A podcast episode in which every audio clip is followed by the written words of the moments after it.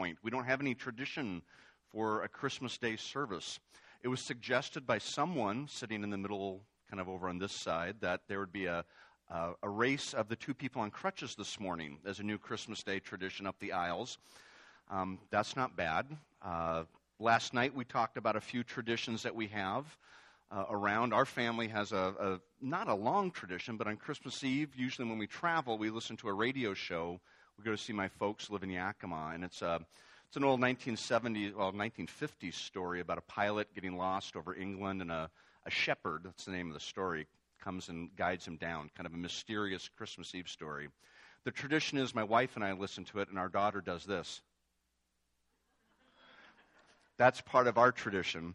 Um, and so this morning, I wanted to think about a little bit, uh, kind of, I was that kid who always said why when I was little, kind of still do. Want to know why do we do things? Why do we do these things here? And wanted to look at Christmas traditions here.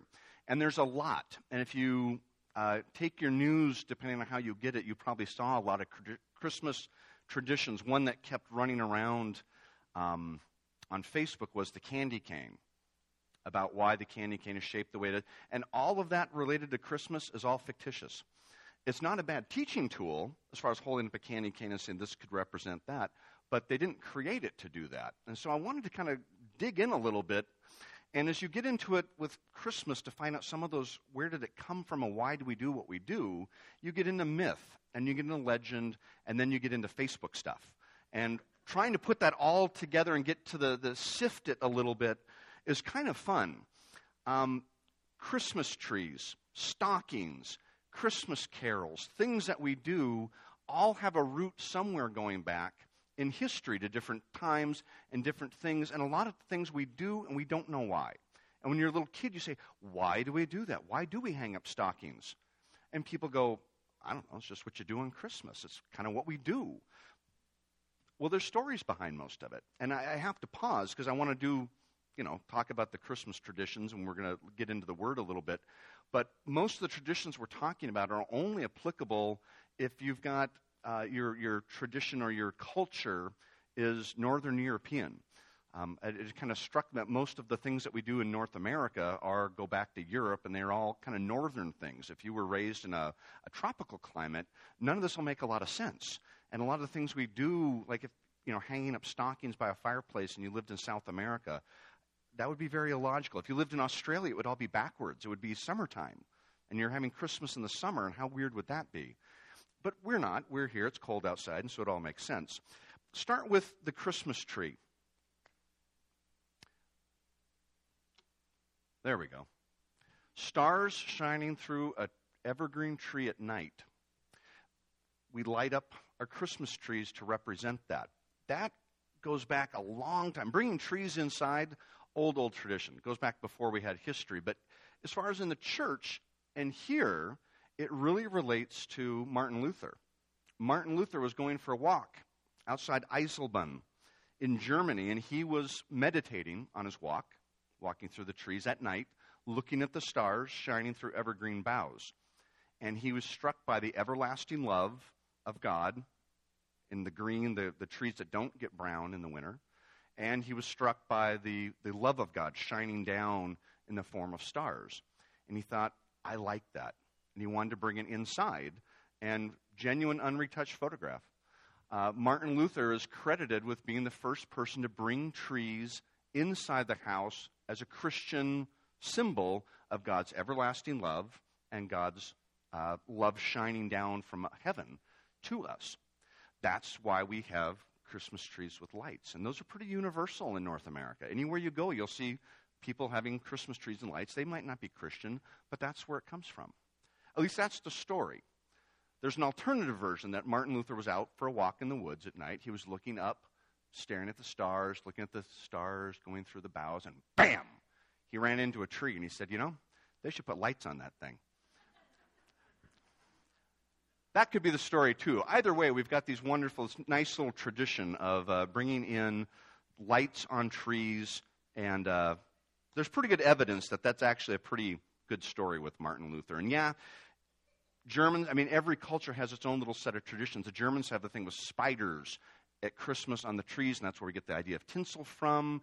And there's older versions of the Yule log and where it comes from and the giving of gifts. And then it all extends through cultures. But I really want to get kind of the root of all that. The bigger thing, the message of hope, and talk a little bit about why we gather. Why do we do this at this time of year and what's going on here?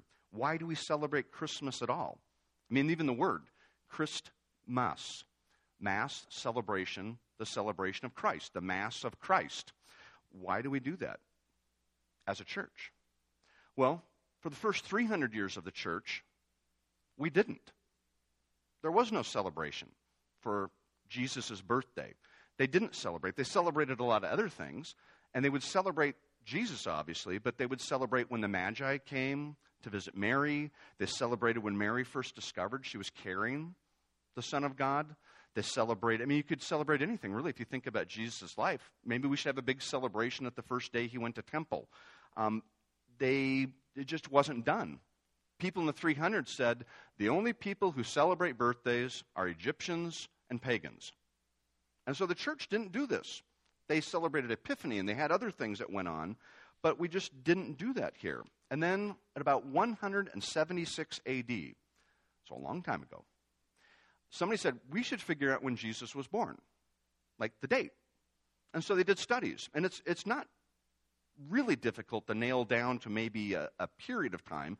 But if you look at historical events in the Bible, if you look at lambing and when uh, that goes on in the Middle East, if you look at the Jewish celebrations, if you look at the Roman calendar and when they took censuses in Roman times, you arrive at pretty clearly a spring date for the birth of Jesus. Probably March ish. That's pretty close. So, why are we celebrating it now?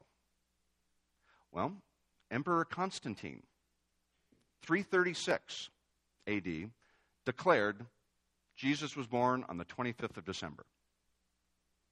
That's that. And in the 1500s, we had a Pope Gregory, who was in charge of calendars, along with being in charge of the church, said that this is the calendar we're going to follow, and it was codified. It was put permanently in place that Jesus was born on the 25th of December, and that's when we're going to celebrate it, and that's how it went on. But that's the short answer. Why do we do it now? Okay, we get that we should celebrate Jesus' birth. That kind of makes sense in the church. But why in December? Why did, uh, why did Constantine say this is when we're going to do it? And there's really two reasons. One is he was Constantine, one to co opt pagan culture. There's always been celebrations at this time of year throughout the kind of the, the northern European culture, they'd have festivals. The Romans had Saturnalia. Uh, the uh, Nordic and uh, Germanic tribes celebrated Yule, and there were this solstice festivals for the pagan cultures where they'd worship the sun. That all took place here, and the, Constantine might have said, "You know what? We're going to do what Jesus did. We're going to put new meaning on old things." And say we're going to celebrate Jesus' birth at this time. And that makes sense but that's maybe not why it, it fits so well. There's something in us that it makes sense to celebrate Christmas now, not in the spring. I don't know if you've ever thought of that before. Why, why does it make sense to do it now? It feels right. It's cold, it's this, it's that. Well, to do that, we need to go look at two points. Why does Christmas fit? Why do we do Christmas now? And part one is a couple verses, and part two is some facts. So let me give you a couple verses first. Uh, if you want to look this up, Ecclesiastes 3. We're going to do an Old Testament and a New Testament. We're going to be very classically uh, traditional here tonight, today. Ecclesiastes 3, um, verses 11 and 12. He, God, has made everything appropriate in its time. He has also set eternity in their heart, yet so that man will not find out the work which God has done from the beginning even to the end. I know that there is nothing better for them than to rejoice and to do good in one's lifetime. So God has set eternity in our hearts. God's eternal love, his eternal plan shining down, Christmas tree kind of idea there a little bit. And then if you want to flip to John, Gospel of John, chapter 7, right down near the end, verse 37. Now, on the last day, the great day of the feast, Jesus stood and cried out, saying, If anyone is thirsty, let him come to me and drink. He who believes in me, as the scripture said, from his innermost being will flow rivers of living water. Innermost being. So these two verses one, setting eternity in your heart, and two, innermost being. Those are kind of linked. And I just want to put those together. First off, quickly, eternity, infinity. He set a sense of infinity in your heart. Now, we can't really get our heads around forever. What is infinity? What is everlasting? But we can get a sense of it. And then we have this idea that your heart, your innermost being, and that phrase in the, the verse out of John talks about who you really are on the inside, your soul, or um, the actual word talks about your empty place. It's the, the hole in your heart. And the title for this, when I was preparing this, was the idea of you might have heard this before a God shaped hole in your heart. That everybody has that. We're designed, we're created, we're built with an area that God will fit in our hearts. And I always picture kind of like an outline of a cross, and that Jesus would kind of plug into that, and it would make sense. But everybody celebrates this thing at Christmas time. Before Jesus was on the earth, there were celebrations at this time of year that I would say were influenced by the shape of our heart, the, the God shaped hole in our heart. Even if it's not full of God, it still influences what we do. And that's the part two of this. This idea that we're built, we're created with a sense of eternity in this God shaped hole in our innermost being. And then I want to just talk about facts here a little bit. And there are things that you and I don't think about very much because we live in a modern world. We have recorded history that goes back maybe 4,000 years. Obviously, humans have been around before there was recorded history. There's a lot of grunting, a lot of scratching. But if you think about the span of since humans have been on the planet Earth, let's call it six, 7,000 years, it's only in the last 200 years that it's what we think of as normal. People living in cities, people having heat, people having sanitation, water, that kind of thing. Most of human history, like this much of it, 90%, let's say, it was like this. Every December, the sun would start to fade. It would get lower in the sky. It would come up later, it would go down sooner. Everything around you that grew started to turn brown. It died. Animals disappeared. It got cold. It got dark. And it stayed dark. And you didn't know what was going to happen. It was nasty. December meant death. Winter meant death. And it all goes back to Adam. And when Adam sinned, and that DNA, the sin nature, became part of who we are as humans, we had to work for things. We had to work to create crops to eat. And if you didn't work hard enough, you didn't eat. And when winter came, you and your family were in trouble. If you didn't store up enough firewood in the fall, you were going to get cold you were going to die in the winter. Winter was not something to look forward to. Winter was something to be avoided. Winter was something you prepared for. And in our modern world, where we have cities and we have power and light and heat, and we can heat our homes in different ways, we're, we're very removed from that. But for most of human history, winter was scary. And the celebrations, whether it was the Romans or the pagans or the Germanic tribes, was a response to that, not let's they were praying to make it through the winter. They were asking God to save their child who was sick. They were asking to see their family make it through the winter. Because if you were old, winter was scary. You might get pneumonia. You might get the flu. You wouldn't know what it was. You just you got sick and died. Winter was harsh.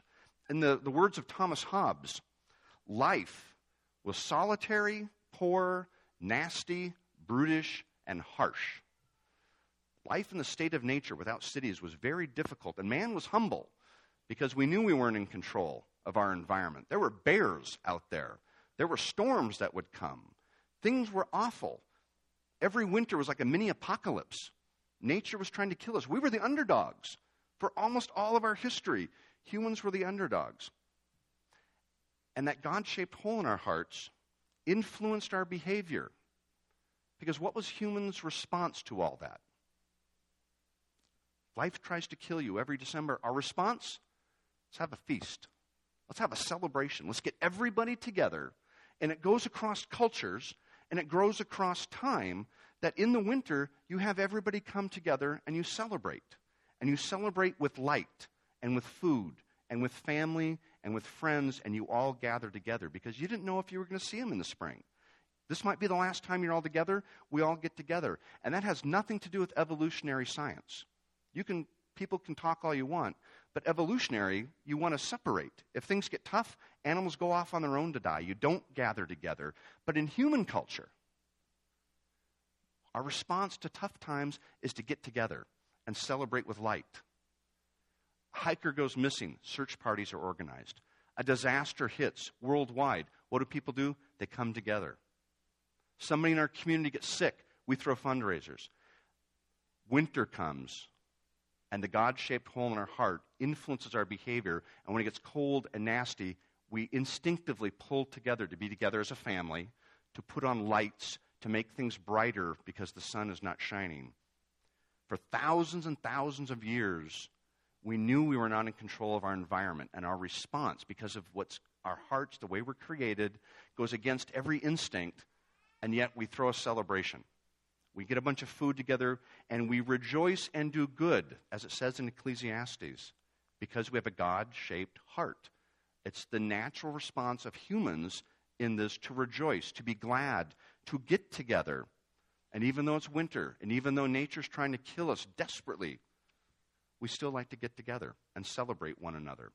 And so, even today, as Christians, we have a different understanding of light and the sun uh, one of the early theologians uh, back during the time of Constantine said, We don't worship the sun the way that pagans do, we worship him who created it. And as we gather, we have this special meaning, but even worldwide, there'll be families gathering today that have nothing. They won't ever grace a church, but there's something in their heart that calls them together when it gets cold. And in the bleak and the dark and the dangerous time, we appreciate our family. We rejoice in our families. We do good with our families. As Christians, we have a heavenly family we're a part of, we have a church family we're a part of, and we have our kin. We're all a part of that, and we celebrate because we don't know how many more of these we're going to get together. It's winter. And on some level, we understand that winter's kind of scary still. And our response is to get together and celebrate the light and the sun. And that to me is a very, very hopeful thing. That no matter who we are, as a race, as a people, God's influencing us because that's how He built us. He built us with this, this God shaped heart that influences our behavior. And even though things can be awful, there's still a response that is good. And God calls us to that because He built us that way. He built us to respond to Him that way. He built us to rejoice when times are tough, to pull together and to celebrate with light. And that connects us. That connects us with our family in heaven. It connects us with our family as believers in different communities. Like Dave was you know, up at a different church. I mean, that, that connects us that way as a community of faith. It connects us in this body, and it connects us with our other family members. And I even think historically, the species of man that God created were connected to all that, going back to Adam, that even Adam had to deal with this. And in our modern world, it's easy to overlook what winter is. But there's a reason why they picked winter for Christmas because it fits to celebrate the coming of the light and the truth and the way for us. And it calls us together. And that's why we celebrate Christmas now. God built us, that it makes sense to celebrate Christmas now. It's a natural response to tough times is to gather together, to rejoice, and put on some lights. That's why we celebrate Christmas. Let's pray.